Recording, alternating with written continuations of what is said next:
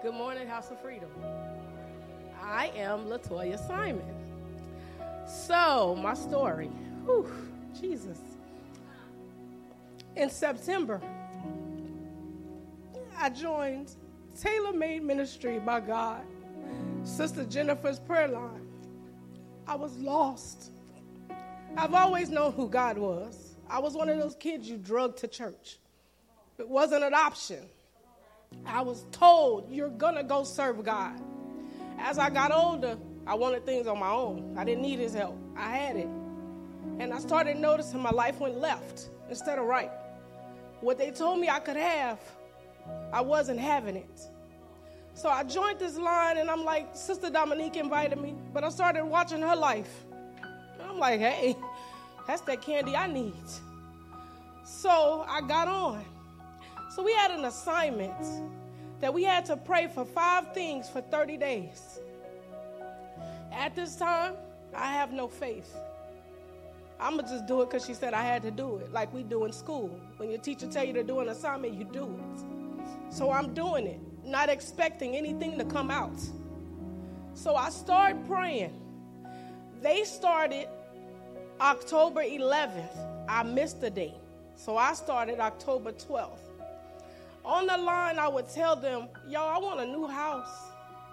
But I keep riding by this neighborhood, but I don't go because I ain't going to get it. I go ride by, I look at them, and I, me and my kids, and I'm like, yeah, I like that. We're going to have that, that big house. Da-da. Said it, but I didn't mean it because I couldn't get it. So we ended our 30 days. I ended my 30 days November the 12th. I had went, Sister Jennifer told me to go to the home and mark your territory. So we laughed about it on the line. You telling her to mark it like she a pet. Well, I was God's pet that day. And I went to a model home and I used the restroom. And I came out laughing. I had a baby that I babysit. He was like, Yay! He was proud of me for using the restroom. So I'm like, I started laughing and I'm like, okay. Two weeks went by and I hadn't heard nothing. I wasn't denied. I wasn't approved. I wasn't a subject to get it. I was nobody. In my head, I started hearing it. But then I started thinking about it. He moved when he want to move. Not when we want him to move, when he telling us it's time. You're not ready yet. So in my prayer, I said, Father God, give me a five bedroom house, three bathrooms, and let it be mine. I was always told you're going to be on food stamps. You got to have housing. You got to work for somebody. I'm a business owner. I don't even qualify for the government assistance they said I'm supposed to live on. But I was renting from somebody else, so I'm paying somebody else's bills. I call and I say, I haven't heard nothing. And the lady say, hold on. the reason you ain't got a phone call, your loan officer's on vacation. I started laughing. I said, okay. All right, so tell me what I need to do. She said, forward me your info and let me work on it. She said, I'm going to call you back in five minutes. This woman called me back in five minutes. Me and Sister Dominique standing outside talking. The lady calls me back and she says, Well, Miss Simon, I got some news for you. I said, Okay. She said, You pre approved. How y'all just yelled, what I just did is what I did. I stood there. I looked at Dominique, okay. She said, Miss Simon, you're pre approved. I said, okay. In my mind, pre approved means I still got to go get my credit check to get it. But God told her, you're pre approved. So I say, oh, thank you, Jesus. I didn't know. So I say, ma'am, that's my house? That, that's mine. Like, it's mine. She said, yeah. She said, well, you still got to go do what you got to do. I said, okay. So Dominique started hollering too. I said, well, then I was right. So we praising God in the, in the front of my rental house about my house. I go over to the to the office, and the guy, my, my sales consultant's name is Jeremiah. So when I hear his name, I didn't pay attention to his name at first. He was just Jeremiah the sales consultant. So I started thinking about it and I said, hmm, a biblical man's name is over me getting a house. Okay. I say, sir, I want a five bedroom, three bath house. He said, Your qualification, qualification amount is not the amount of a two, five bedroom, so you can't get it. The first thought, fleshly, I ain't get what I want. But I couldn't do it. As soon as I tried to think like that, it was something stop. I couldn't do it. I couldn't think negative. I said, All right, go show me my house you say I can have. I go, he shows me a four bedroom, two bath house. Then he goes and shows me a four bedroom, three bath house in a study. I start laughing. He said, What's wrong, Miss Simon? I say, Man said, This is a four bedroom, three bath, and a study. But God said, This is your five bedroom and three bath that you asked me for. So not only did I receive my blessing that He said I could have, but I also showed man, somebody that I don't even know if he do talk to God but I showed him. So you used me as a testimony for somebody while he was using me as a customer. I was able to let him know that God said I could have a five bedroom, three bath house. Now, the catch to the story is in my bank account. I had my house is worth two hundred and fifty thousand dollars. Y'all know you got to put a down payment on the house, right? So the guy says, $250,000. I say, oh, okay. All right. So what we going to do about that? and he says, well, you're a veteran. So the VA to have you covered. So I say, okay. But I got to put down something. Y'all, so I get my app and I open up my phone. My bank account says 0.33. 33 cents. I close my app. What I need to do next? He said, You go okay? Oh, yeah, I'm good. What I need to do next? He said, You got to sign this contract and you got to pay $50 today. I said, All right. So I signed the contract. I text my husband, Hey, you got $50 in your bank account, right? so he texts me back and he says, Yeah. So I say, Here you go, sir. And I give him the card. He go, well, you got to have this amount by three weeks before the house. Need to have five thousand dollars sitting in your bank account. Do you have a problem with that? I said, nope. He said, why? Because you told me I couldn't have a five bedroom, three bath house, and I got it. So why can't I have five thousand dollars and I only got thirty three cents when you need it? I am now in the sheetrock process of my five bedroom, three bath house that he said I couldn't have, that I now have. So y'all don't have faith. Understand, he give you another chance to come back. He give you another opportunity. But it wasn't by mistake that First Lady said, and, and Minister Kesey said, line up, get in alignment. Y'all, I say it all the time, I'm not lined up. Sister Jennifer, help me get lined up. Y'all, I'm so in alignment that if my body feel like it's leaning, it automatically stand up straight. I'm no longer out of alignment. So if this testimony can help anybody, don't let man tell you what you can't have. Because our God said, go get your home. So now, Toya, that's supposed to be on government assistance, is now a homeowner. I'm supposed to rent. I own it. And I'm a business owner. God bless y'all.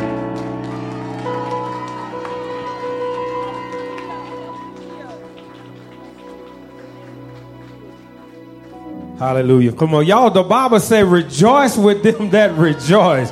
Come on, y'all celebrate God in this place.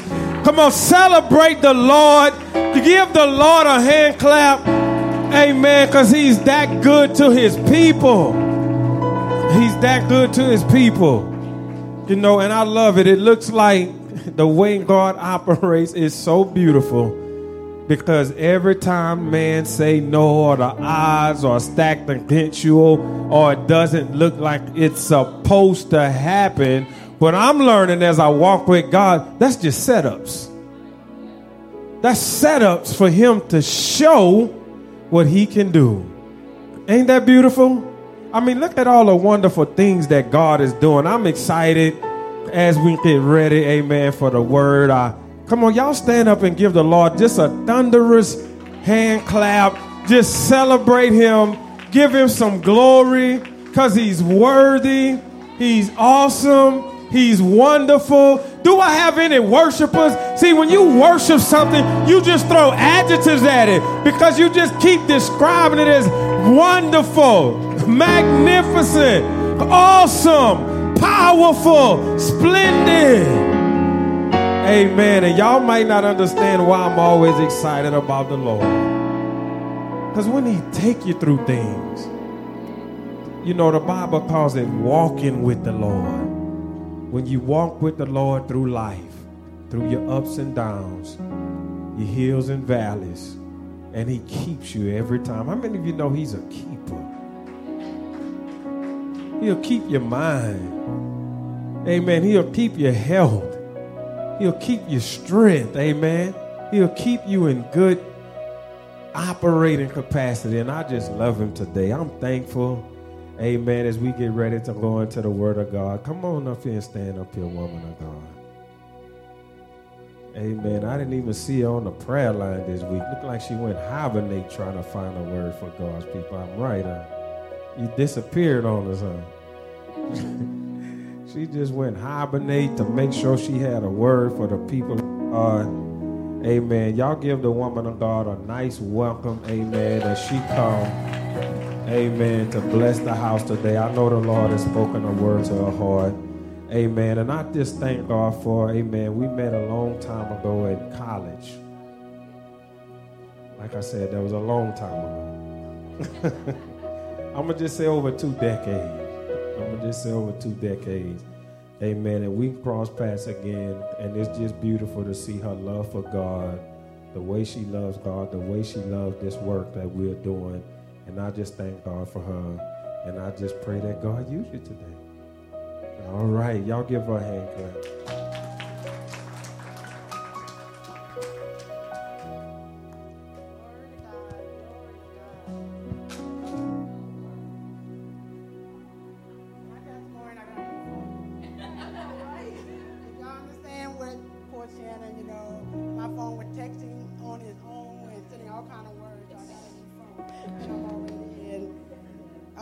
Dropping it. So that's just how I am. Amen. Glory to God. Glory to God. It's an honor to be before you guys. I don't take this lightly. Um, you know, when they were told that I had to act to minister, I kind of got a little shaken a little bit um, because, you know, preaching the Word of God, uh, being used by God, it, it, it takes you outside of your comfort zone. It's not like being behind the screen, behind StreamYard, you know, you really have to really spend time with God, retreat, and get into His presence, and to speak what God said. Not what Monique wanted to say, not what man wants you to say, but what is God saying? Diving into that word to get that revelatory insight of what is God speaking in this hour concerning His people. But the message has to hit me first before I can deliver to the masses. And when I mean masses, not just the house of freedom, but if those that have an ear to hear and an eye to see and a heart that's no longer hardened, but able open to receive what God has to say in this hour. And so tonight, today, you know, just hearing um, before it's just funny how God set all these things up. Because I had my laptop in the bag. I was ready. I was talking to Jessica. We were just, oh, I got this. I told kids I'm gonna do all this. I'm gonna be dressed down. It didn't go nothing like that. God, like, you're going to do what you've always been doing. You've been studying. Bring that Bible, not your phone, that Bible, and do the way I've always taught you. Amen. Amen. And so today, um, we're going to talk about, you know, I want to touch on Marina's testimony. And so I don't think she understood. Every time I would see her, that guilt I had. She didn't know, but Kizzy and Jennifer, them all know the guilt I had when she got into that accident. Because I don't know, many knew that Marina was supposed to, um, to be the praise and worship person for the encounter. And so we were already in preparation for the encounter when I heard that Marina got into this accident. I went, I was, I was holding that guilt because I blamed the warfare. I thought it was the warfare that I was enduring that she was part of. Marina and I, maybe what that five years ago, that she performed at my Emmy Girl conference. She was a worshiper there. And that day, one of my uh, mentee, well, my advisor, she had got in a car accident. So when, Marina, when it happened to Marina, I was telling kids, I said, oh my God, I don't, I, I feel so bad, you know, there's warfare, you know, and all this. And I carried that guilt, and I would really pray. I literally would pray, and every time I would see her, I would smile. I said, Lord, I know she's going to walk. I know she's going to walk. I know she wants to walk. I know she's going to walk. I kept praying. I kept prophesying. And every time she would come through that door, I would get, that guilt would begin to break away. Because I was carrying that guilt. No one knew. I didn't even tell kids I was there. I was like, oh, you know, she's thinking everything okay. But I was carrying that guilt, and today I broke free today. I broke free. I broke free. No longer I have to carry that guilt. No longer I got to carry, I'm going to wear that grave clothes that took place in May that I was wearing and no one else saw that grave clothes I was wearing. But today it falls off today. And that's what the topic today is grave clothes. It's time to let go of that grave clothes. It is time for House of Freedom to let loose of that grave clothes. God has redeemed you, He has forgiven you, He has cleansed you up with His word. Why are you still wearing the grave clothes? You're no longer in that tomb. When God said, rise up, He spoke life into you. But you're still wearing, you're still bound to that dirty deed. You're still bound to your past. You're still bound to religion. You're still bound to that addiction. You're still bound to the word of man, curses and everything. But God said, I come to give you life and to have it much abundantly. But you choose just to have life. But you choose, you opt yourself out of the abundant life because you choose to wear the grave clothes. When the Hebrew boys came out of the fiery furnace, the Bible said that you couldn't even smell the smoke on them. They came out brand new. But some of you are, God said, I'm look, I made you brand new, but you keep putting on that grave clothes. You keep walking around hunched over when I straighten you up.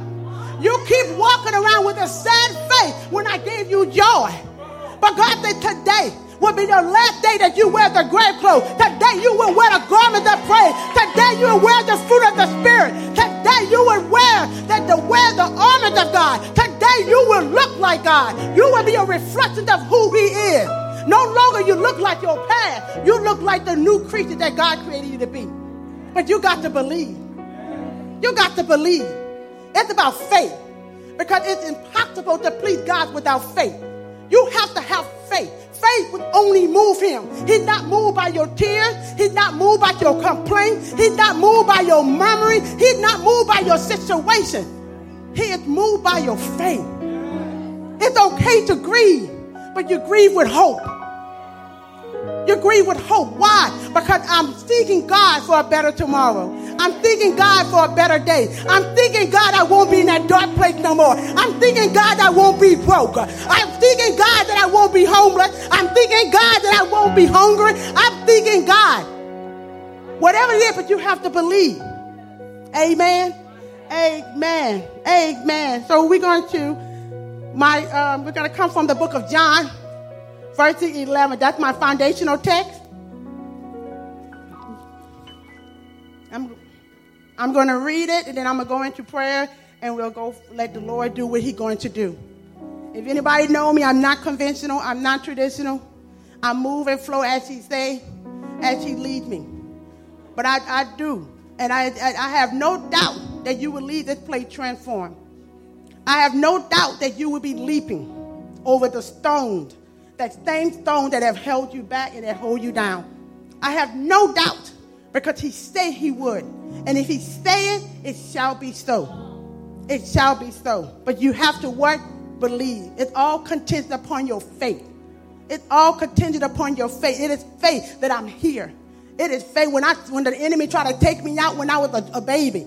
It was fake when the enemy tried to take me out when I was living in Houston, Texas. And I was driving down 45 and a white van came out of nowhere and sideswiped me and the, the, and my car, my, my Jetta was crushed in. And the cop was so under like, how do you come out of the lot? And I was not in the word that time. I was still sinning. But he covered me. It was faith that kept me. When I was diagnosed with cervical cancer, and when he did I say it, but when he removed that cervix, and I went back next year, and the woman of God who was my doctor was a pastor herself. And she said that, you know what, I don't see a trace of HPV because HPV is the cause of cervical cancer. And I was just beginning to rejoice, rejoice. And that's been 10 years, and I'm still cancer free in the name of Jesus.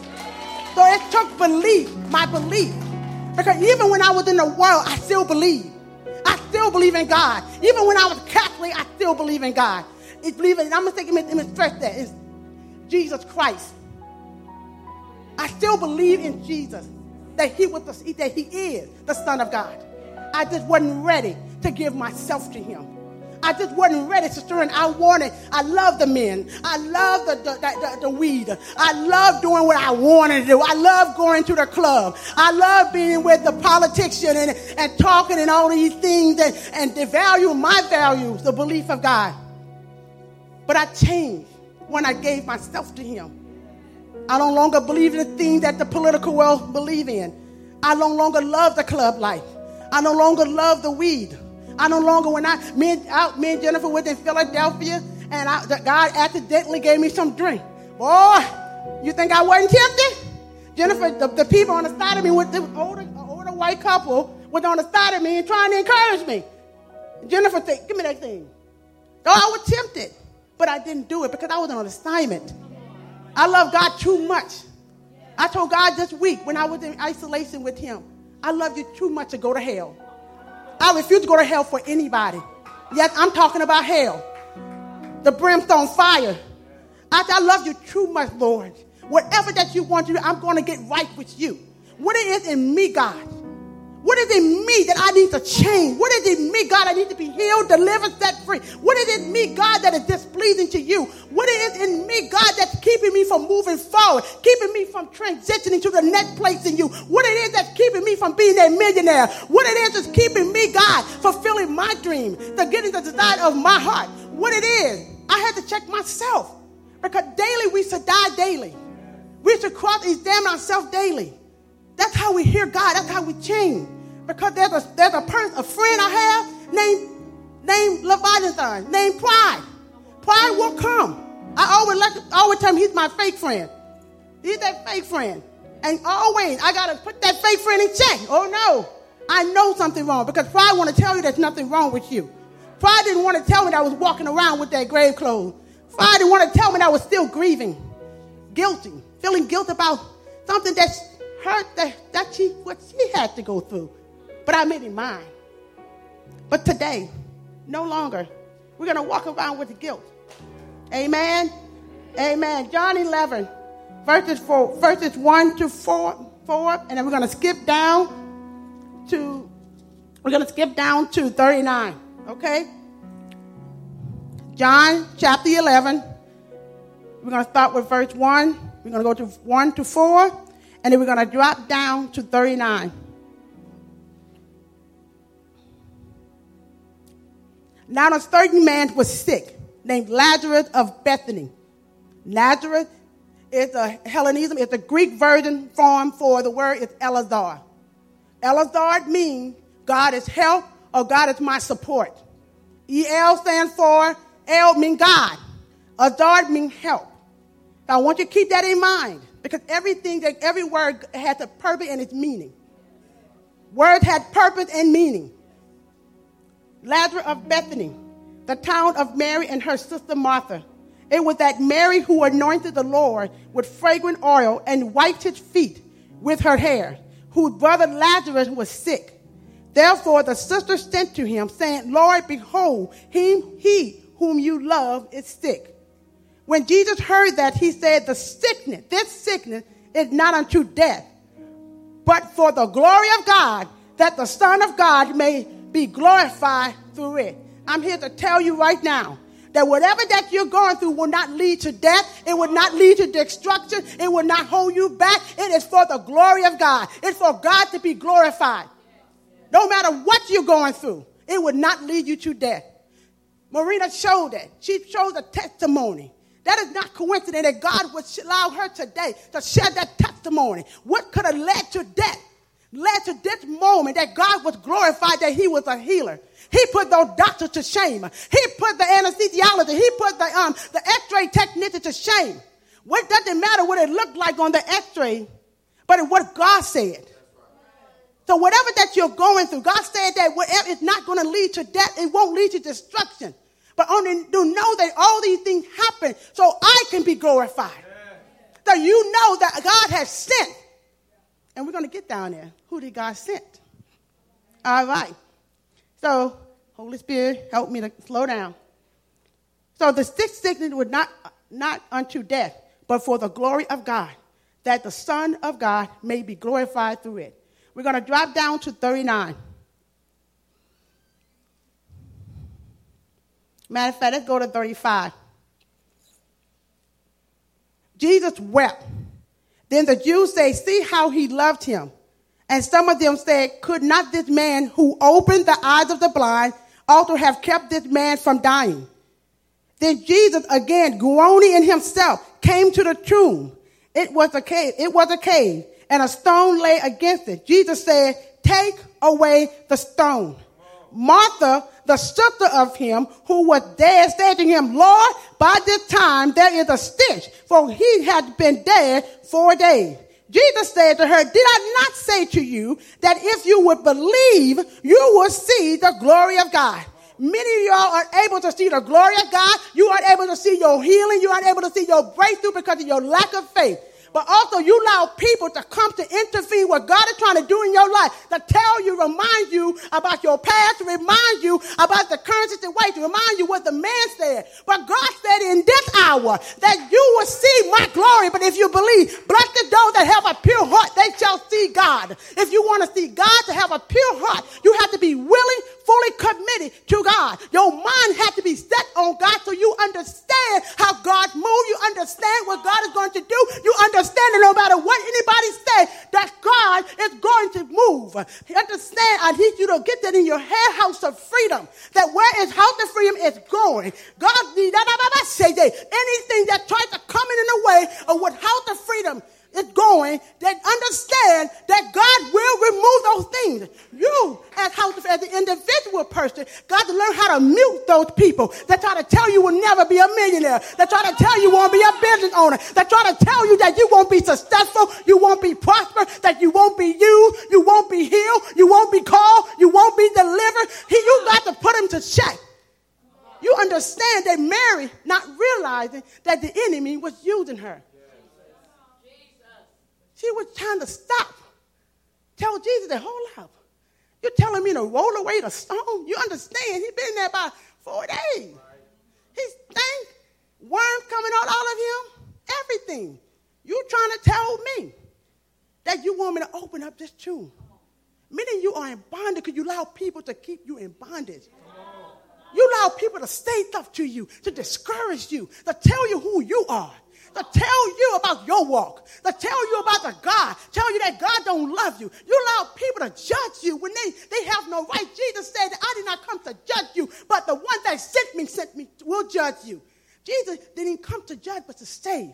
I have no authority or right to judge anybody. I can correct you if you're a believer. I can correct you, but I can't judge you. I can chastise you, but I can't judge you. What I can't judge is your sin and your action. But when I judge you, I'm always going to come with a solution because that's what Jesus did. Jesus never judged. He said, I didn't come to judge, I come to save. But the one that sent me will judge you. The one that sent you will judge you. The one that sent you will judge you. You have no authority or power. I can judge you what you do. But I can't judge who you are. I can't tell you going to hell. But I can tell you if you do this, this would lead you to hell. Stop letting people. That people don't have the power. Jesus didn't roll the stone. Jesus told Mary to roll that stone. She was told, she was so worried about what it perhaps in her natural mind, but she couldn't see spiritually. You got to surround yourself with people that understand, understand what you're seeing. They understand your vision. They're going where you're going. Because you got people that are over here and you up here, you try, they trying to catch up with you. They can't roll, they're not spiritually strong or spiritually, spiritually mature to, to remove that stone. Many of you are spiritually malnourished. You lack because you're not spending enough time with God and you lack faith. And your lack of faith comes from your lack of relationship with God. If you lack relationship with God, you lack relationship with people. You, you're unable to be relational to people you don't have a relationship with God. Because God is true love. He's the only one can show you that, what true relationship is. And so I say that many of us are connected to people that can help us to roll that stone, that can help us to get up, that can help us to move forward. Why? Because they in bondage themselves. She was in bondage and grief. She was grieving over her brother. She still, even though she was married, that worshiped him, that loved him, that loved to be at his feet, but she was grieving. She was grieving. She couldn't see what Jesus was saying, though she believed that he was the Son of God. She believed that. But she didn't believe that it would work. She didn't believe that it's probably she still was not there spiritually mature. Many of us, we think that we are spiritually mature, but we're not. The Bible says that God doesn't want us to be remain on the babe level. He does not wish us to remain on the elementary of things. That's doctrinal. What God wanted to event, that revelatory insight. That revelatory insight coming from having a relationship with the Father. If I spend time with Him, in isolation with Him, installated in His presence, in His glory, God will show you things that you never seen before. Because he said, You call upon my name, I will answer, and I will show you things that you never seen before. But that only come if I have a relationship with the Father. It's not come from me. I can read this word all day. But if I don't have revelatory insight, what good did it do? It won't change me. It won't do anything because it's just text. With revelatory insight, give you the ability to translate that to the people. Jesus spoke in parables. I don't know why I'm going here. Jesus spoke in parables because that was a way that he can get the people to understand what was taking place in the spirit. So Jesus had a dialect. We talk about the speaking of tongue, but there's a the divert tongue. There's a, diff, the divert tongue not only talking about able to speak different tongue language, but the ability to be able to translate to different people, speak their dialect, speak, speak to them based on their understanding. When Pastor Lee goes to outreach, he can speak to those men. It amazed me that how he can talk to those men and those men listen to it. If I came to those men, they probably wouldn't take me seriously. But he knew the, how to translate God's word to him. God gave him an approach. He gifted him with an approach how to translate God's love and message to him. This comes from revelatory insight, allowing God to speak to you and show you to direct. We lean not unto our own understanding, but in all we, we that God will direct our path. So God will direct us if you submit under to Him. Submitting. So here go Mary. Tell Jesus. Now this Jesus. On, the Son of God. You don't see him cast out devils. You don't see him healing people. You don't see him do all kind of things. But you tell him that he didn't, you know, he been there. He stinks like Jesus don't know. Don't you can't stand when people do that? They talk to you like you don't know what you're talking about. Like, come on now, you know I know, but you do know. So Jesus had to remind her. He said, let me go back. He said, he said, did I not tell you if you believe that you will see the glory? I want to make sure I'm in my right text. Let's see, I'm 39. Uh, did I not tell you that if you would believe that you would see the glory of God? Then they took away the stone from the place where the dead man was lying. And Jesus lifted up his eyes and said, Father, I thank you. I thank you have heard, I thank you that you have heard me. And I know that you are, always hear me. But because of the people who are standing by, I say this, that they believe that you sent me. I'm going to repeat that again. Father, I thank you that you have heard me. and I know you always heard me, Father. But because of the people who are standing by, I said this, that they may believe that you sent me. Jesus had to, Jesus already knew that God already sent him. Jesus already knew the assignment. He understood the assignment, but the people didn't. They, he had to do all this so they would believe that he was sent by God. Let's think about how many people that we have to question, that we persecute, mock, chitter chatter, backbite, gossip about, because we don't believe that they're sent by God. This is the same Jesus that was at the synagogue at the age of 13. And the Bible declared that they were amazed of his vast knowledge and wisdom. That same Jesus, 30 years old, and they, they don't believe him. They, they audacity to say that he is a, possessed by demons, but yet there was others believe that he is the Son of God.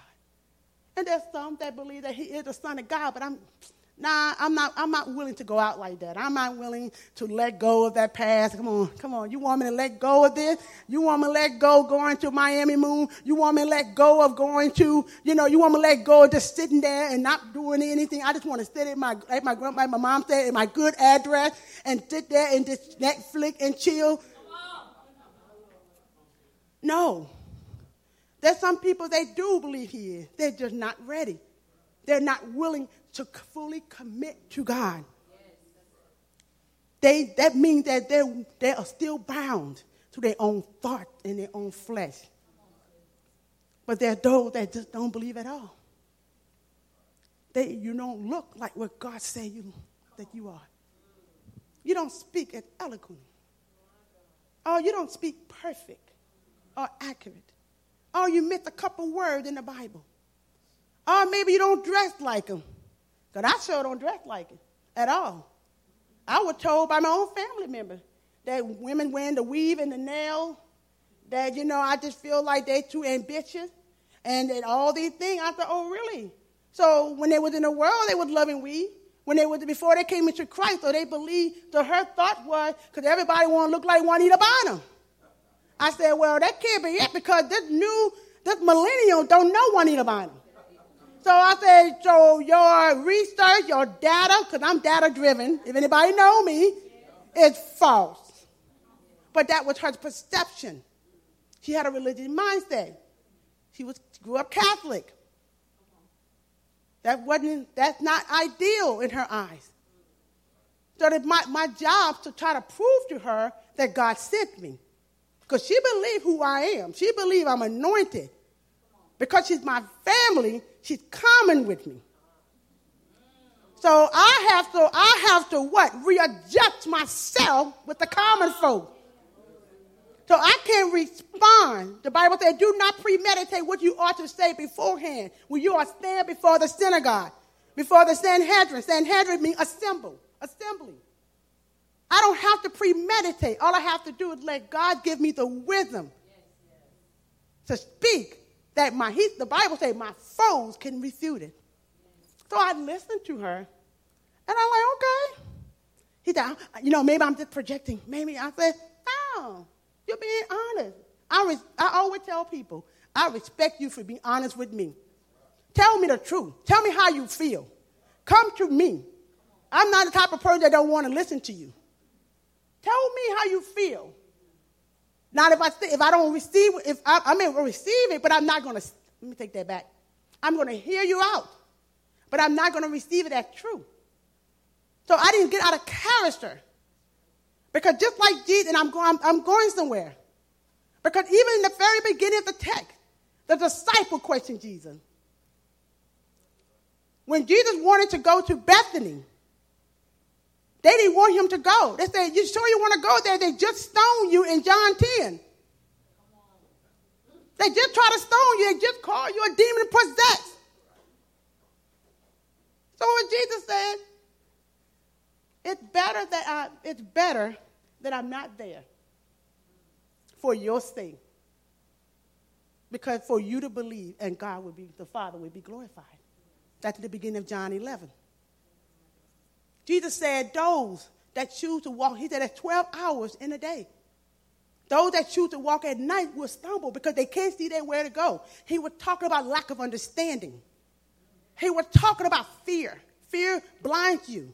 Many of us are wearing this veil that we're so blinded that we can't see what God is trying to show us. We're so blinded by only what we know, only what we were taught, and we never got the opportunity, we never took the time to go to the Father to allow Him to remove that veil. For let me tell you something that when Jesus died on the cross, the veil was already torn. But you decided, I'm going to wear this veil. And uh, the Bible says that because they love darkness so much, that so they love darkness, they, they want to wear the veil. They want to wear the shroud that's on their face that's blinding them. They blinded by their guilt, their grief. They blinded by their hurt, their own issue. They bound, they blinded by jealousy and envy because of lack of lack of worthiness, lack the lack of belief about themselves. When God said you are called, that you are anointed, that you are my workmanship. Another version said that you are my masterpiece. I created you for my glory. You are my glory. You are my glory. You are my glory. That nothing, no, no devil, no ain't nothing can separate the love of God from you. If God calls you, there's nothing that you can go through would take away the call or strip you of the anointing. The only thing that we're supposed to be stripping is those grave clothes. Hebrew telling Hebrew chapter 12 tells us what? Strip away the very thing that will what? That will slow you down. The thing that is holding you back. But I cannot tell you that Marina and Latoya and all Jamaica and all of them came, shared that testimony because that same script in Philippians said what? I mean, Hebrew said what? There's a cloud of witness could testify the God that we serve. They're cheering you on. The testimony is to encourage you, to empower you. God is about to do some mighty thing at the house of freedom that's going to blow the minds of people. There's some people that refuse to remove that grave cloth of religion, their own. But understand when God said the blessing that's on this house is on the people that's in this house. Because you belong to this house. I want you to get that understanding. That the only for house of freedom to get free, the people got to get free. We got to be moving one way. Jesus comes to stay what? He comes to seek and save which is lost. He wept, not because of the death of his friend. He wept because of people. They were still bound, bondage. They still didn't believe. They had, they was grieving. They were hopeless. He wept because he, he ever just saying like, man, I can't believe this person's still in the same situation. I can't believe that. I mean, this person been coming to church, he been on the altar, and she hadn't changed. Man, can you? It, I mean, you ever? And it, he wept because they was lost. The Bible say that the one verse in New, um, New International Version said this. He said that Jesus was. He said he Jesus was trouble. That Jesus was trouble. Trouble means to be trouble means to be upset, to be grieved, to be vexed. It hurting him, it upsetting him to see his people, God people, his children, the children of God, the, the apple of God's eyes, the chosen people. Lack of faith, a faithless generation, a generation that compromised with the world because they can't see God. They refuse to see him in a new light the light of Jesus Christ. They wanted to see Jesus through the doctrine of what, but they had no revelatory insight of the prophet, the book of the prophet. And Isaiah talked about Jesus coming riding on the coat. That's John 12, uh, John 10. Talked about that. How the, even disciple didn't even understand what was going on, that he was getting glorified. But Isaiah spoke it, that he, he said, Oh, daughter of Zion, that your king is coming riding on a coat?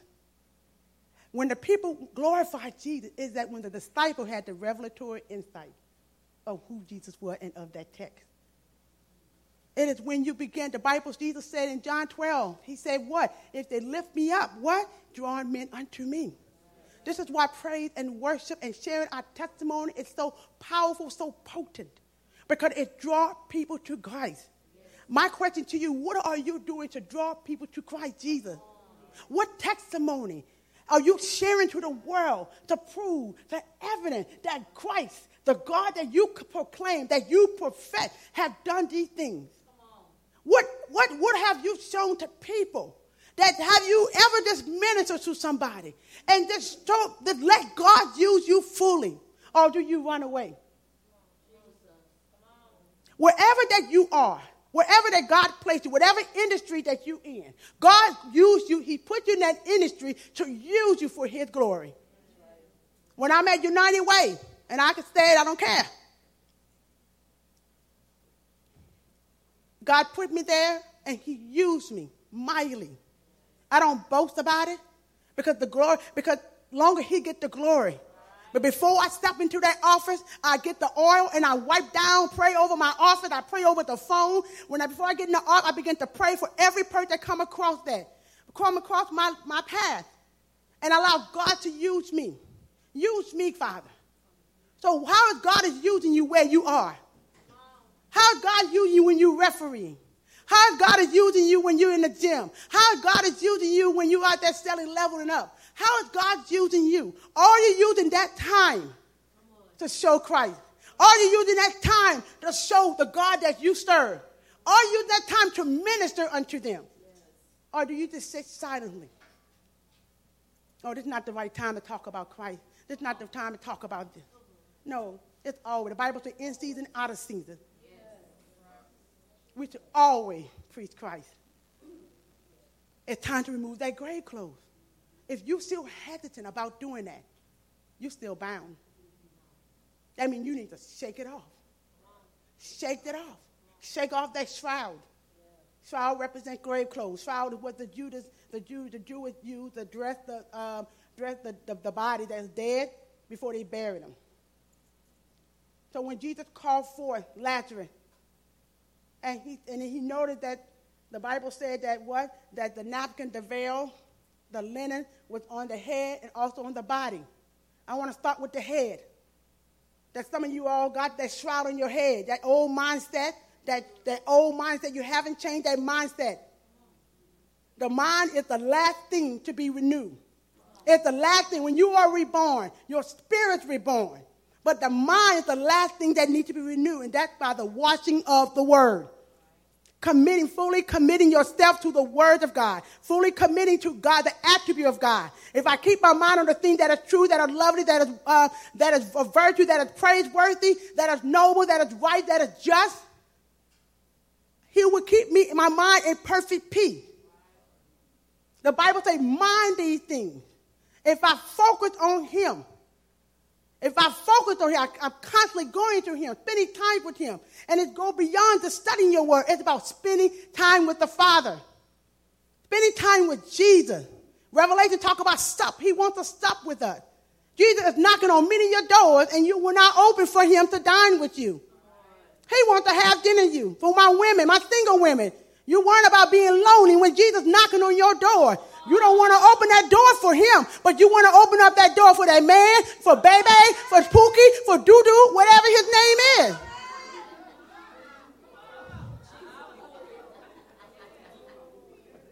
When Jesus wants to what? Jesus wants to dine with you. He wants to stop with you. He wants you to teach him about him. He wants you to learn about him.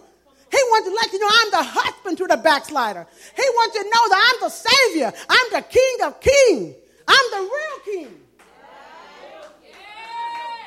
He wants to know that, that you are never alone. I would never forsake you. I would never abandon you. I would never neglect you. I'm a man of my word. I honor my word more than my name. He's knocking on the door, but you don't want to open that door for him because you still got that grave clothes on. You still got that world. Like I'm talking about my believer. I'm talking about my women in Christ. You still got, I still taste of that bad boy. I still, you still got some of that worldly mindset. Where God said, uh, uh, uh, uh, you a new creature. I'm going to give you a new creature. The Bible says that when a man finds a wife, he finds a good thing. But back it up on Psalm says that God ordered the step of a righteous man. So if he ordered the step of a righteous man, surely that man that finds a good thing has to be righteous, right, Lottie? So if he's a righteous man, he's looking for a righteous woman because only with a righteous woman he'll get favor. Are you favored?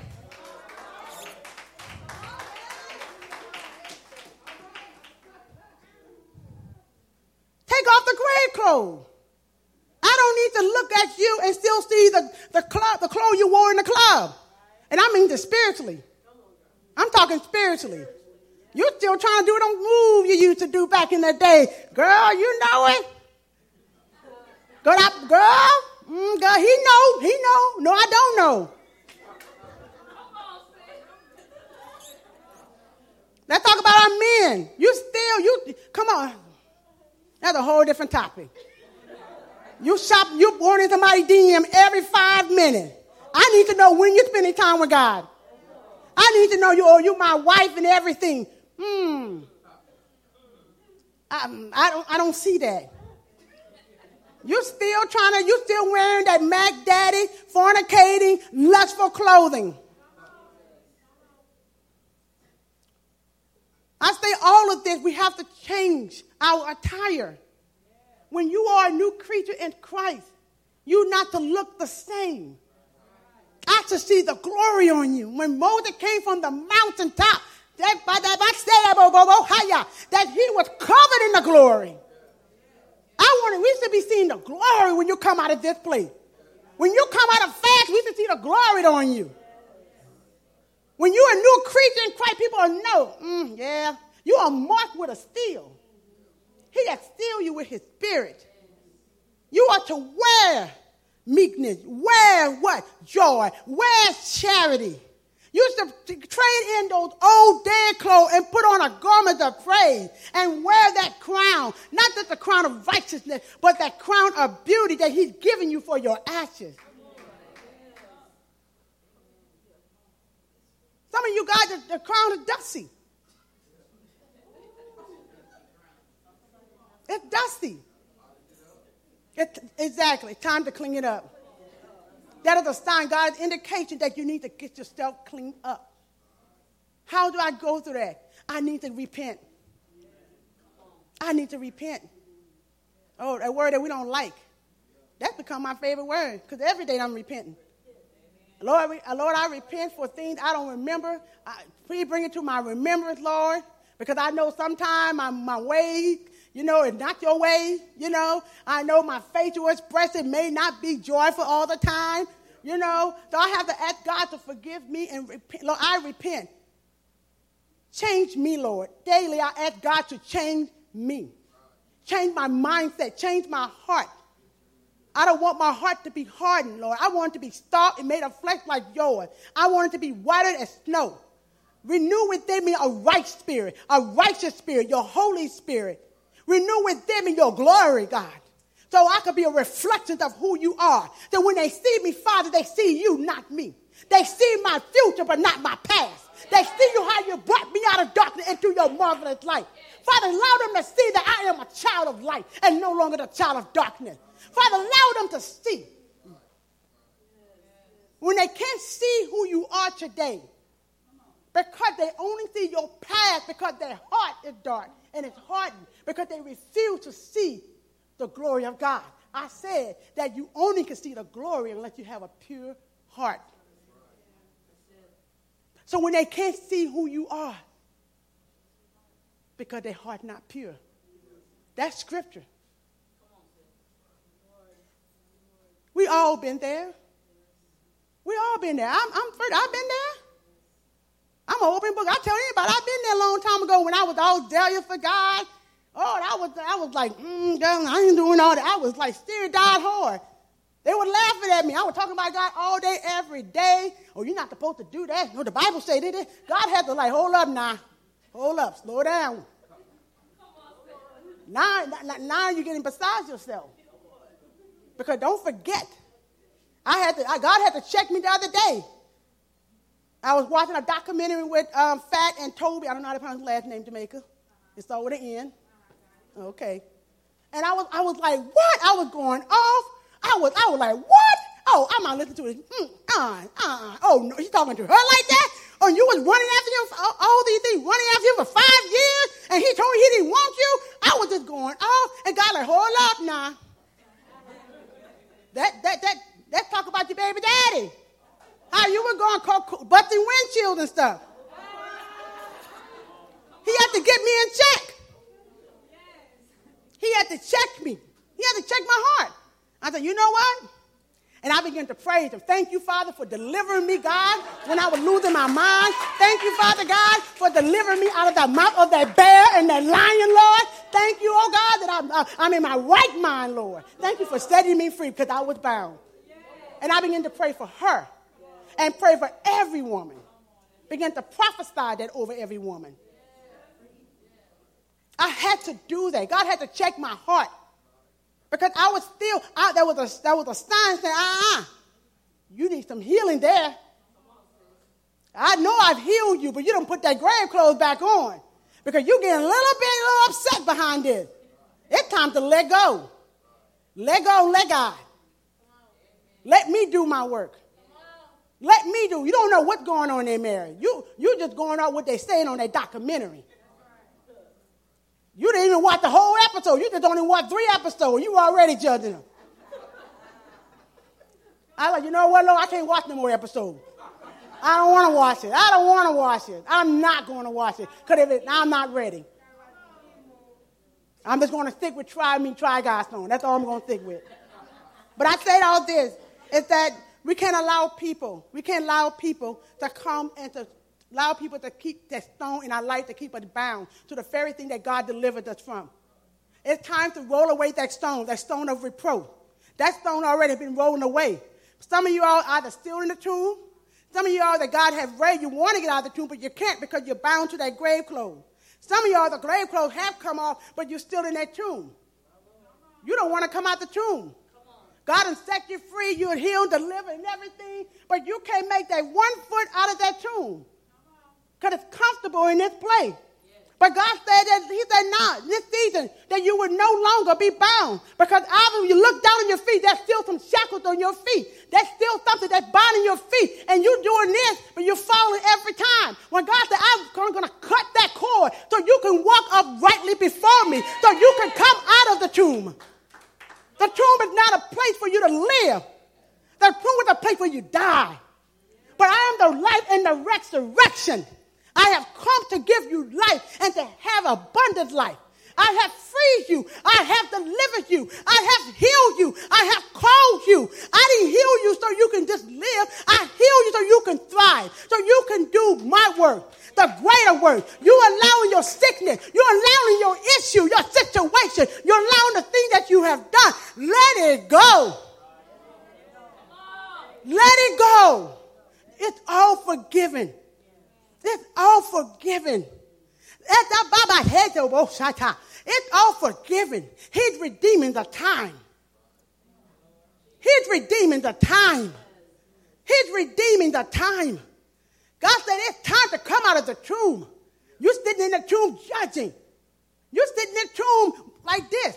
You and John go to John 12. You acting like the Pharisees. They were so upset that Lazarus was alive. You think they would be rejoicing? All that. You would think they would be praising. But they were so concerned about Jesus. They had the audacity to ask, What are we accomplishing? What are we accomplishing? Jesus doing a great work. John 10, Jesus said, You upset of all of my good work? They tell Jesus, No, we're not upset about your great work. We have an issue with you calling yourself the Son of God. They got people, they're not upset about the work you're doing. They're upset because they don't want to receive you as being called by God. They see the anointing. They're intimidated by you. They're going to say things. They want to hurt you. They want to tear you down. But that's they use. They're a pawn to the devil to use you to keep you bound. Many of us are limping. Many of us hunt over. Come on, I, have been there. There were times I, I was hunt over. I couldn't get up in the morning. I was like, what is going on? You know why? Because I was carrying the weight of other people on my back. I was carrying that weight. Kids can tell you my lower back, Jennifer had to pray on my back one Sunday. It was hurting so bad. Like excruciating. And I had heels on. So you can imagine, but I wanted to be cute. But you know how it is. And I was carrying that weight, that burden. But the last thing I knew I had to I carried was carrying guilt as well. I had to let go. That pain went away because I was in pain. And after praise and worship, it was gone. I had to let go. I can't look like who I used to be. Every day, we the Bible says He makes us new all every day, right? Why we still look like yesterday? Why you still look like last week? People are amazed that, that if I tell them my story, how I lost everything, everything, from six figures, from a car, even the cell phone. I wound up getting Pinky. Pinky, the last little phone I had, it died. I buried her the other day. Yeah, I buried her. Now we have Icy, Icy. But Pinky had to go. Pinky, uh, uh, oh, Pinky had to go because Pinky can't. The cell phone was given to me when I lost everything. Three years. And finally, I had to let go. God, in the revelation God gave me, it was time for to go because she no longer needed. Now I'm giving you a new phone. Because in the new season, I can't have you missing things. I can't have you missing phone calls. I can't have you almost buttoned down and saying the wrong thing to people. I even called Gene Arsenault. My phone called Gene Arsenault while I was on the phone with Jennifer. We could have been talking about some personal stuff. He would have heard our message. I hope. Oh, yeah, I had, I had to because my phone was going to get me in trouble. But I had to let go. That was the part that was an accessory to that grave clothes. And God said, when you walk into this new season, you are transitioning now. You are transitioning. You're not just that new zealous young girl when you came to me. You're not just that girl you was insecure because you would you complain about your speech or your hearing. You're not just the girl that, that was the, the evangelist and all that preaching God. Now I'm transitioning you to your rightful place. And when there's transition, there's warfare. And when there's warfare, that's when God is trying to break some things off of you. And before you can get into that next phase of your life, everything has to come, everything has to be let loose of you. Those grave clothes. You can't look like how you were last year. You can't look the same way of that last process. When you're coming out of that process, you're not supposed to look the same way that you went into the process. You are supposed to make new. That grave clothes got to come off. You're thinking about what did I accomplish? That's a good question. You have to ask, what did we accomplish? That's a problem. The Bible says you're not supposed to commend yourself to another man, but you commend yourself to who, the word of God, to God. He will tell you the things that you need to do to grow and to be elevated to that next place in Him. He will show you where you need to change. But the problem is that God's showing you where you need to change, but you don't want to change. You want to wear that same grave clothes. Oh, that's what I'm used to. No, all I see is dirt. I see filth. I see your old life, and I shouldn't be able to see that. You're holding back what God has for you. And like Mary and like the disciple, what they, they were used by the enemy to stop Jesus from doing what he was sent to do. In this season, without the freedom, anything that comes to try to stop and hinder the great work will be removed. This is the word of God. Understanding that the, this, this, the narrative of Nazareth is the foreshadowing of Christ's death. Let's go back to Nehemiah. Nehemiah went through the same thing. Sanballat, Tobiah, and the Arabian came and tried to stop the great work, lied on him, and all kind of stuff. And what Nehemiah say? Why should I entertain you? Why should I stop the great work and entertain you? Because you feel like you haven't accomplished anything because it did not fit your mold of what it should look like. God said, I am, you can't just, you can't put me in a box. No, you can't. You can't, even in the ark, God was never in the ark. He is the ark. So they were carrying the ark. Some of the enemy was thinking that God was in the ark. But God proved them wrong. Like, you can have the ark, but you will die. But just know that I'm not in that ark. They thought that can, if they can take the ark, that they can control God. But God showed them when every time that statue of Dagon fell over, it broke in half. When, those, when they got those tumors, those boils, they began, oh, oh, we want to give this back to them. But they failed to realize that it, God was not in the ark. He is the ark. He's the ark of covenant, Jesus Christ. And I say of this that you cannot stop the great work. No one can stop the great work what God had put in you. No one, only you can. And even when you, God will move you out the way and do it anyway. This is a season that you have to rise up. God said, great, rise up. He's calling you forth. But he needs you to remove the grave clothes. Change your mindset. Change your heart. Put on the full armor of God. Put on meekness, the fruit of the Spirit. Where's God? Put on a garment of praise. How can God deliver you from one place that you detest, but you want to bring in that same thing from that old place to the new place? Can I be real? Why you're not at the church on university? God said before you can even get into Mall Street, and I'm north side.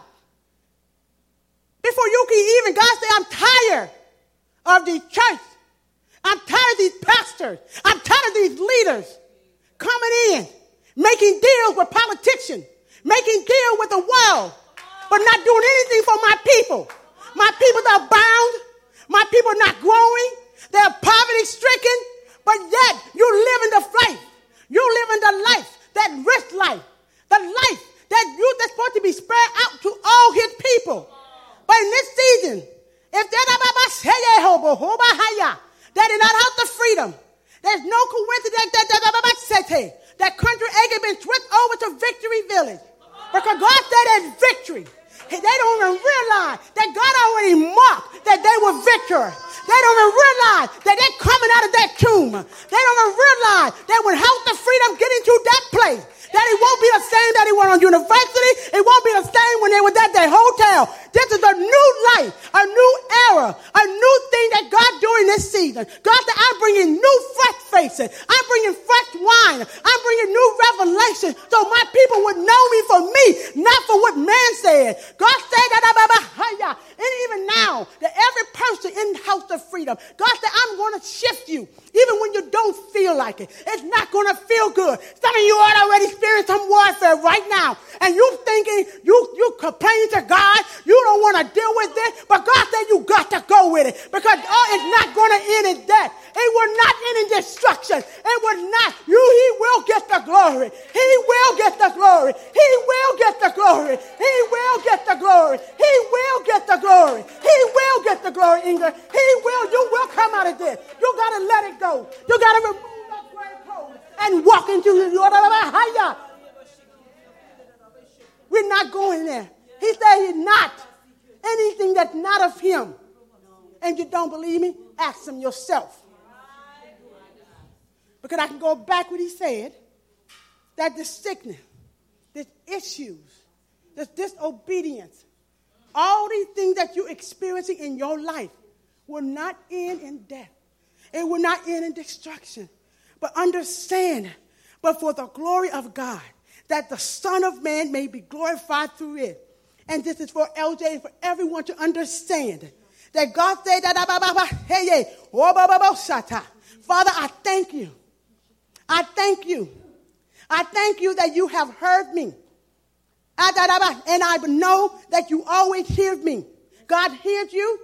He have always heard you. But they will see that God has sent you. They will see it. Every word that's spoken against you, every word curse that's spoken of your life, every person that is trying to stop that great work, we can't hate them. We got to love them. And the reason why we got to love them, because they don't see what God is doing in this hour. They don't see it. But God said in His Word that they will see that I have sent you. They will see that I have sent you. They could have chose anybody. He could have chose anybody. He could have chose anybody. Jennifer testified a couple weeks ago that there was a church, they wanted that building. A couple of people. A couple of people wanted that building, and they could not get that building. They even walk around that building praying God to get that building. But guess who got the building? Now, God doing it for, not because he's LJ. No, he's doing it for his glory. We're coming out of the tomb and we no longer wearing those grave clothes. It got to come off. No longer questioning who you are in God. You are. Yes, you are. Yes, you are. I don't have to say, you already know. You already know. I don't, I don't care about what happened three, four, five, six, seven, eight, nine, ten months ago. God said it's about now. It's now. Next season will be the best season of your life.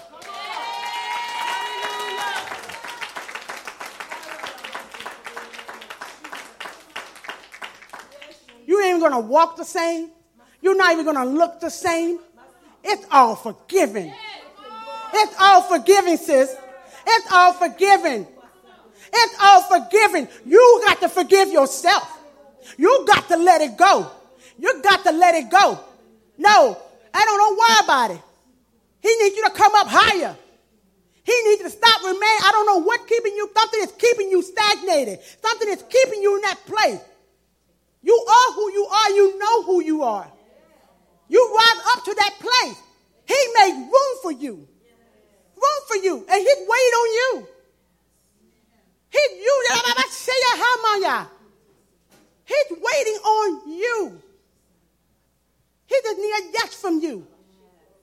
He's not talking about yes in your voice, yes in your action.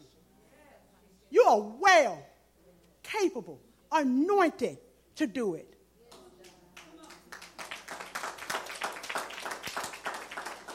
You just got to come out of it. The way it was, no more. Get into his presence and learn of him. Let him show you God. Let him show you what is right. Let him show you what his word say. Spend his time so he can bring that word to life to you. So you see, understand it for yourself. And you will see, God, I got it all, but I thank you.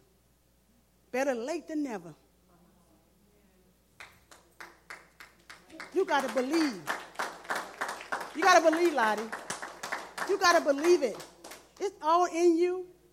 It's all over you. Let me tell you something. As mother, it's not easy.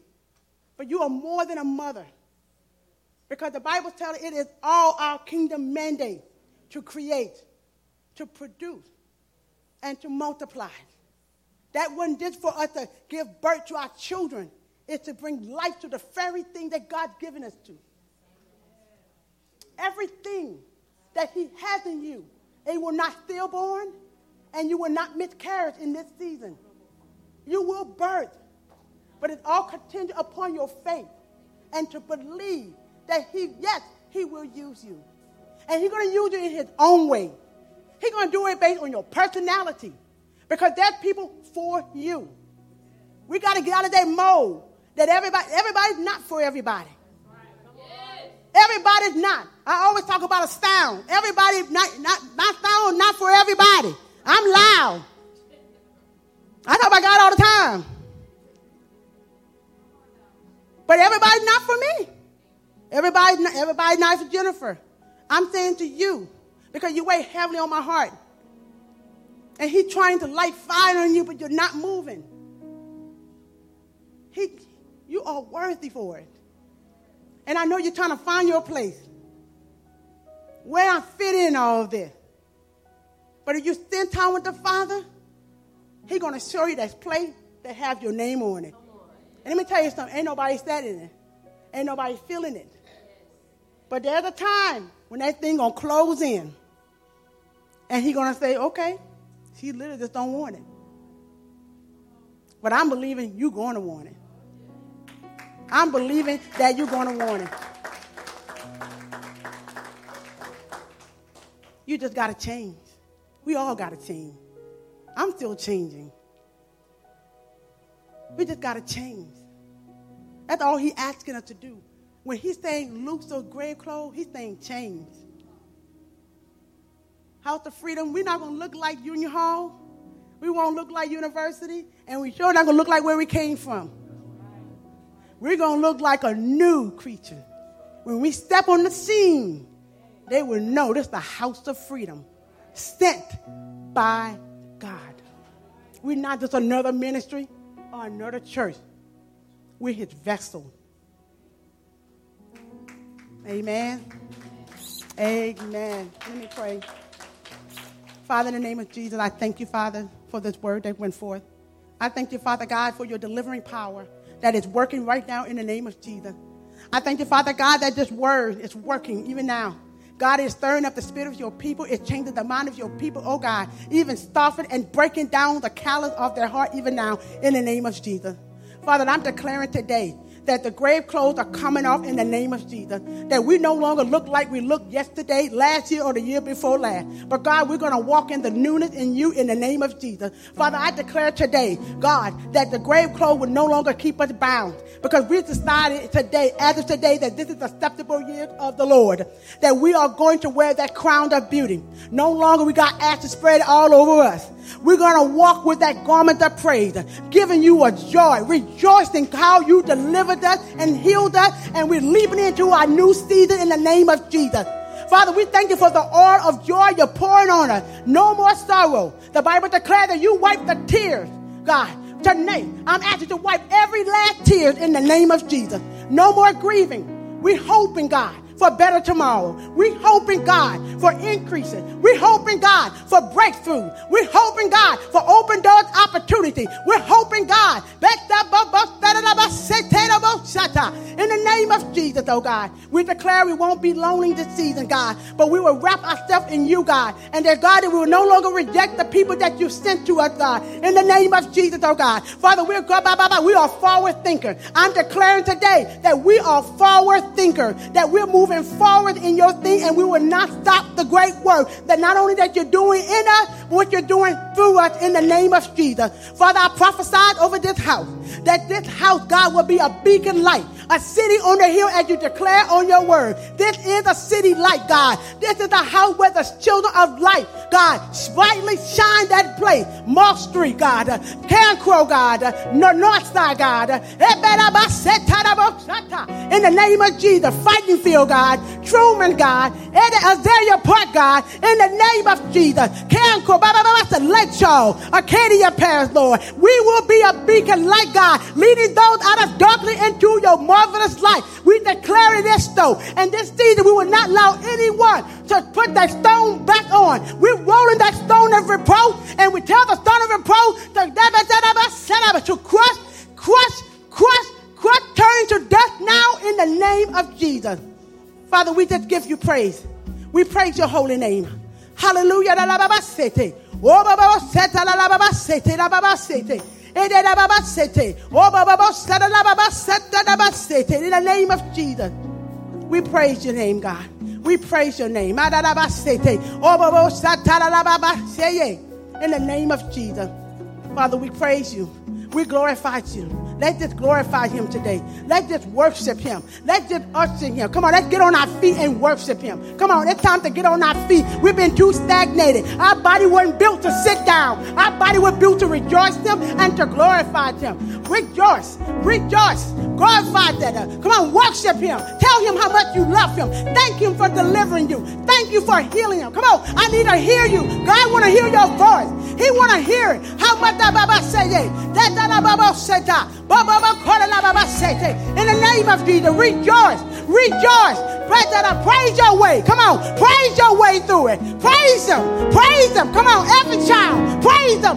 Every child, I don't care how old you are, young and old, praise Him, praise Him, praise Him, praise. I thank you, I thank you, Father. I thank you, Father. I thank you, Father. I thank you, whatever I said. I thank you for life, God. I thank you died on the cross for me. I thank you that you were crucified for me. I thank you that you love me so much that you laid it down all for me. I thank you that you thought I was worth to die for. I thank you, Lord. I thank you, God. No more going back. I'm not going back to my old ways. I'm not wearing them old, dirty, stinking clothes no more. I'm walking in newness. I'm wearing my new clothes.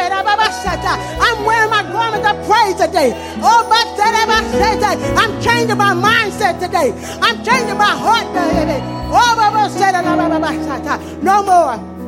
No more. No more. No more.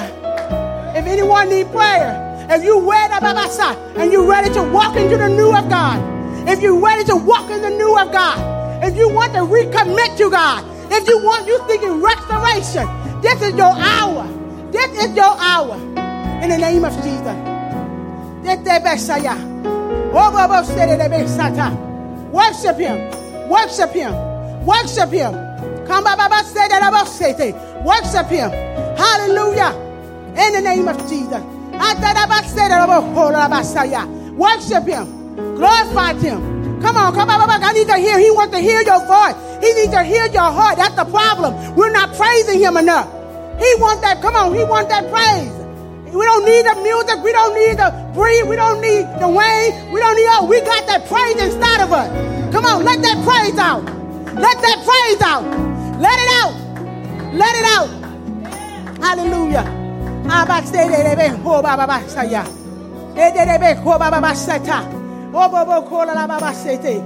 In the name of Jesus.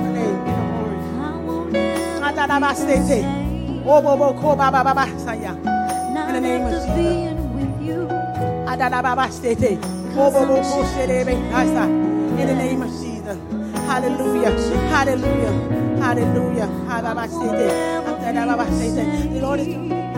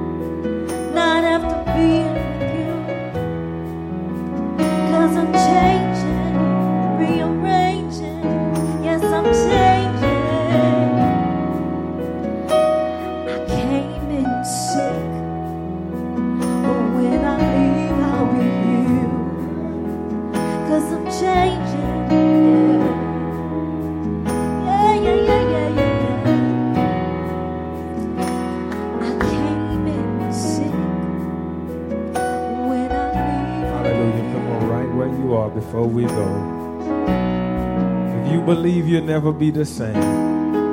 I don't want to be the same. I don't want to be the same. Hallelujah. I don't want to be the same. And I heard the word of the Lord today. Amen. Those grave clothes, take that off.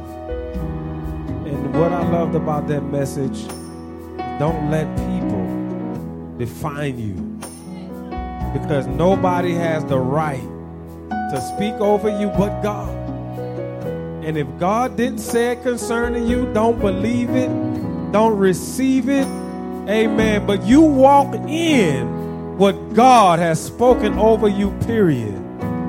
I love the way Paul said that. Paul said, Who is he shall that can lay anything to the charge of God's elect. It's, a, it's Christ that died, yea, rather, that's risen again. So if Christ is not judging you, and I love that because when we look at that word and the Bible says, do not judge, I realize that the Christian community, most of us don't understand what they're saying. When you judge a thing, you declare the end of a thing.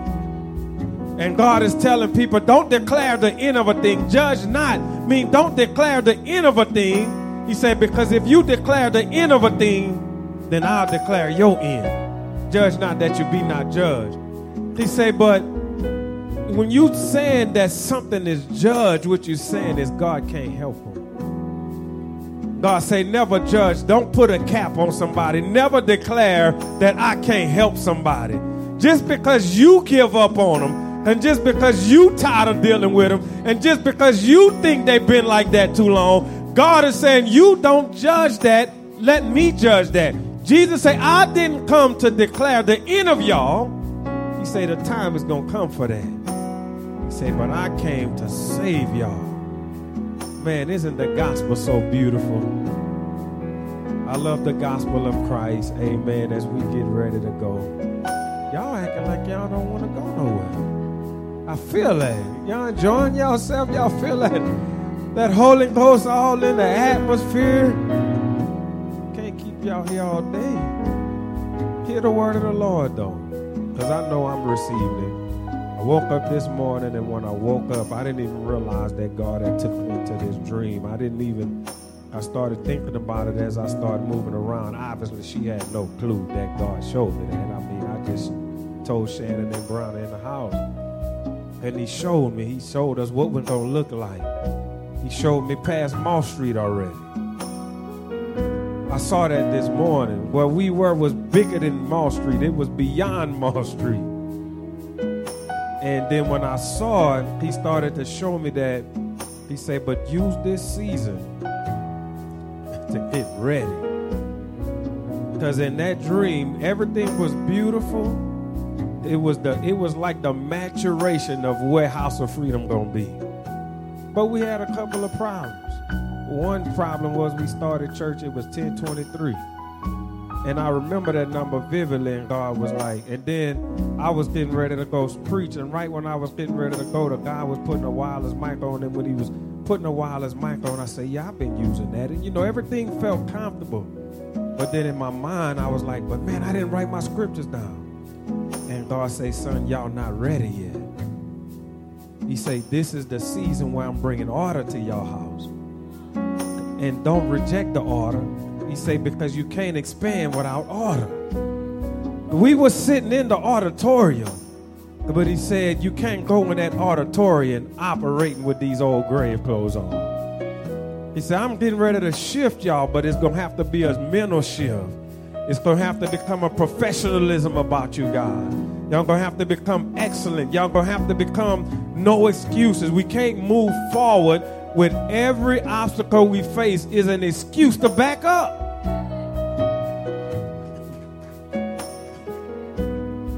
We can't let no excuses. And this is what the Lord was sharing with me. Say, just look at how people come to church. You don't prepare to come to the house of God Sunday morning. You prepare Saturday. You don't prepare. You don't wake up at the last minute. Oh, I gotta go to church. That God was saying that's showing me how they feel about it. God said, don't serve me out of a burden. God said, I'm not nobody burden. God said, I don't want to be your burden. God said, I'm not a burden. I'm too magnificent. I'm too wonderful. I'm too glorious to be somebody's burden. God said, I'm not looking for people to serve me because I'm a burden to them or I'm just something they have to do. You say, but I'm looking for people that's going to put me first. That's going to look at their life and shift things and move things and gonna stop telling me, God, I have a little time, I'm gonna give you that. No. God say, I'm looking for people that's gonna tell other people, if I have time, I'll call you back. But right now I'm with God. That's the season God is taking. He saw me, he said, just look at it, just pay attention. It's a spiritual condition, it's a spiritual thing about idolatry. And that's what you gotta realize. People don't realize what idolatry is. If something is stopping you from putting God first, it's an idol. It's an idol. Nothing should stop you from entering into his gates with praise. You can't say, Well, I got up, my kid had me late. No. Tell your kids Sunday, Saturday night, what you're wearing tomorrow. Put it on the bed. Think about that. If you gotta go to work at 8 o'clock, you can't wake up at 7:30 to go to work. And you gotta drive 30 minutes. You gotta get up at 6 and you gotta have things that, that's if your job is important if you you know if you make good money you know if you realize if you feel like this is a good career a good job you're gonna make sure hey i don't care if i gotta drive two hours i'm gonna be that eight because i make 150 a year i see people travel all the way to west texas get on helicopters go offshore because they're to get big money Am I right, Jordan? Jordan travel all the way to Lake Charles because he worked at that plant. I guarantee you, the reason he go all the way to Lake Charles and be early is because it's valuable. If it's valuable, you move things out of the way for it. God said in 2022, I ain't gonna be nobody burden. God said, I don't want to be your burden. I want you to do it because you love me. That's where I'm at with God. I thank God that you you gotta move into a place in your relationship to where if you look around and it's just you and him, you perfectly okay with that. I'm telling you. You gotta get to a place in your relationship where you gotta rise above people influencing your walk with God. Amen. Amen. And I'm excited, man. I just feel good in my spirit. I just love Jesus. Y'all have a pastor that just love Jesus. Amen. I ain't gonna even lie to you. I just love Jesus because when I think about all that he done for me, how he literally took my place. Y'all, there's no sacrifice too great that I can do to pay him back. I mean, y'all, he literally was sitting in heaven next to God, and he said, Just give me a body, and I'm going to go down to people that reject me. I'm going to go down to my own people, and I won't be received. In fact, my own people going to crucify me and nail me to that cross. There's literally no sacrifice I can make to repay that.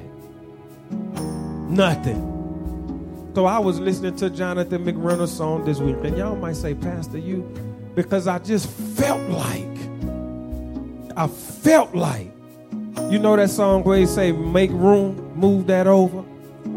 I just kind of felt like God was just saying, I haven't been seeing you like I want to. And I just started saying, move that over. That's the kind of my relationship with God. God, you don't have to like argue with me. You don't have to like rebuke me. All you got to do is just give me an inkling that you miss me. I'm coming. I said, okay, I'm going to go to bed early today because I can get up at 5. Because if I got to meet you earlier, and that's how your relationship have to be, y'all. Y'all know my daughter just had her baby, right? Well, her husband went offshore. She moved in. And it kind of changed the dynamics of the house, and my normal time to get with God changed. I said, okay, I tell you what I got to do. I said, uh, all right. You can stay. I just have to make an adjustment. I learned the way they move, their patterns, and I shifted my prayer time because nothing earthly is going to affect that. You understand what I'm saying? Nothing earthly is going to affect my walk with Him. It's not going to happen. And that's how you got to get in your walk. You can't let earthly things interfere with your walk with God. Amen. So y'all get ready for the shift, man. It's beautiful. That's what touched me because she literally had no idea. She had no idea. That's what our theme gonna be for our New Year service. Shift. We we got a shift. Amen. This God is looking for us to shift. We don't want 2020, 22 to look like 2021. And 2021 ain't bad because God kept us. Amen. I thank you for keeping us. But there comes a point in time where God has said, okay, now it's time to go to the next level. And that's where we're going. Amen. So, all of you that's ready to step into this new year, amen, let me see your hand. Somebody say, no more grave clothes. Somebody say, no more pity party. Somebody say, I'm going to be who God says I am. Say, devil, roll that stone away. I say, devil, I'm rolling that stone away.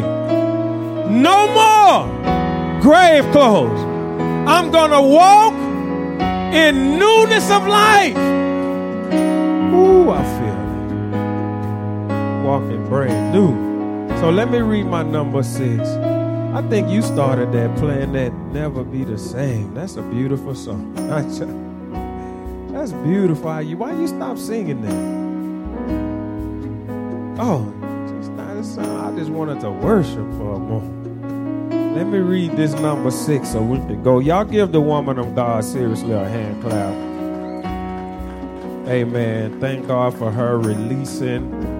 Amen. When I didn't see her, all her footprint all week, I said, okay, I know what that means. I said, okay, I know what that means. She didn't disappear. She hibernating over there. Amen. But it's amazing how God gave her that new phone to shake that old past off. It's beautiful the way, the subtle ways God will speak to you. I caught that. I said, okay, God said, I don't want. See, when God bringing you forward, He don't want no trace. They came out of that fire with no smoke on them. Uh, everything new, huh, Pre?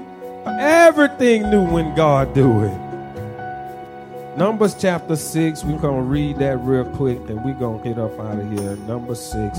Sisters, don't y'all have something going on today? Y'all want to, y'all, all of y'all sisters, y'all know y'all going to Bonefish and having a wonderful time. We went to Shoney's yesterday, the brothers. We had a good time. Amen. We had a great, a wonderful, magnificent time getting to know one another. Thank God for that. Ladies, y'all go out there and y'all have a good time. I know y'all will. Amen. Number 6, 24 to 27. The Lord bless thee and keep thee. If you know it, come with me because let this rest on your life. I'll start over. The Lord bless thee and keep thee. The Lord make his face shine upon thee and be gracious unto thee. The Lord lift up his countenance upon thee and give thee peace. And they shall put my name upon the children of Israel and I will bless them. God bless you. You're dismissed in Jesus' name.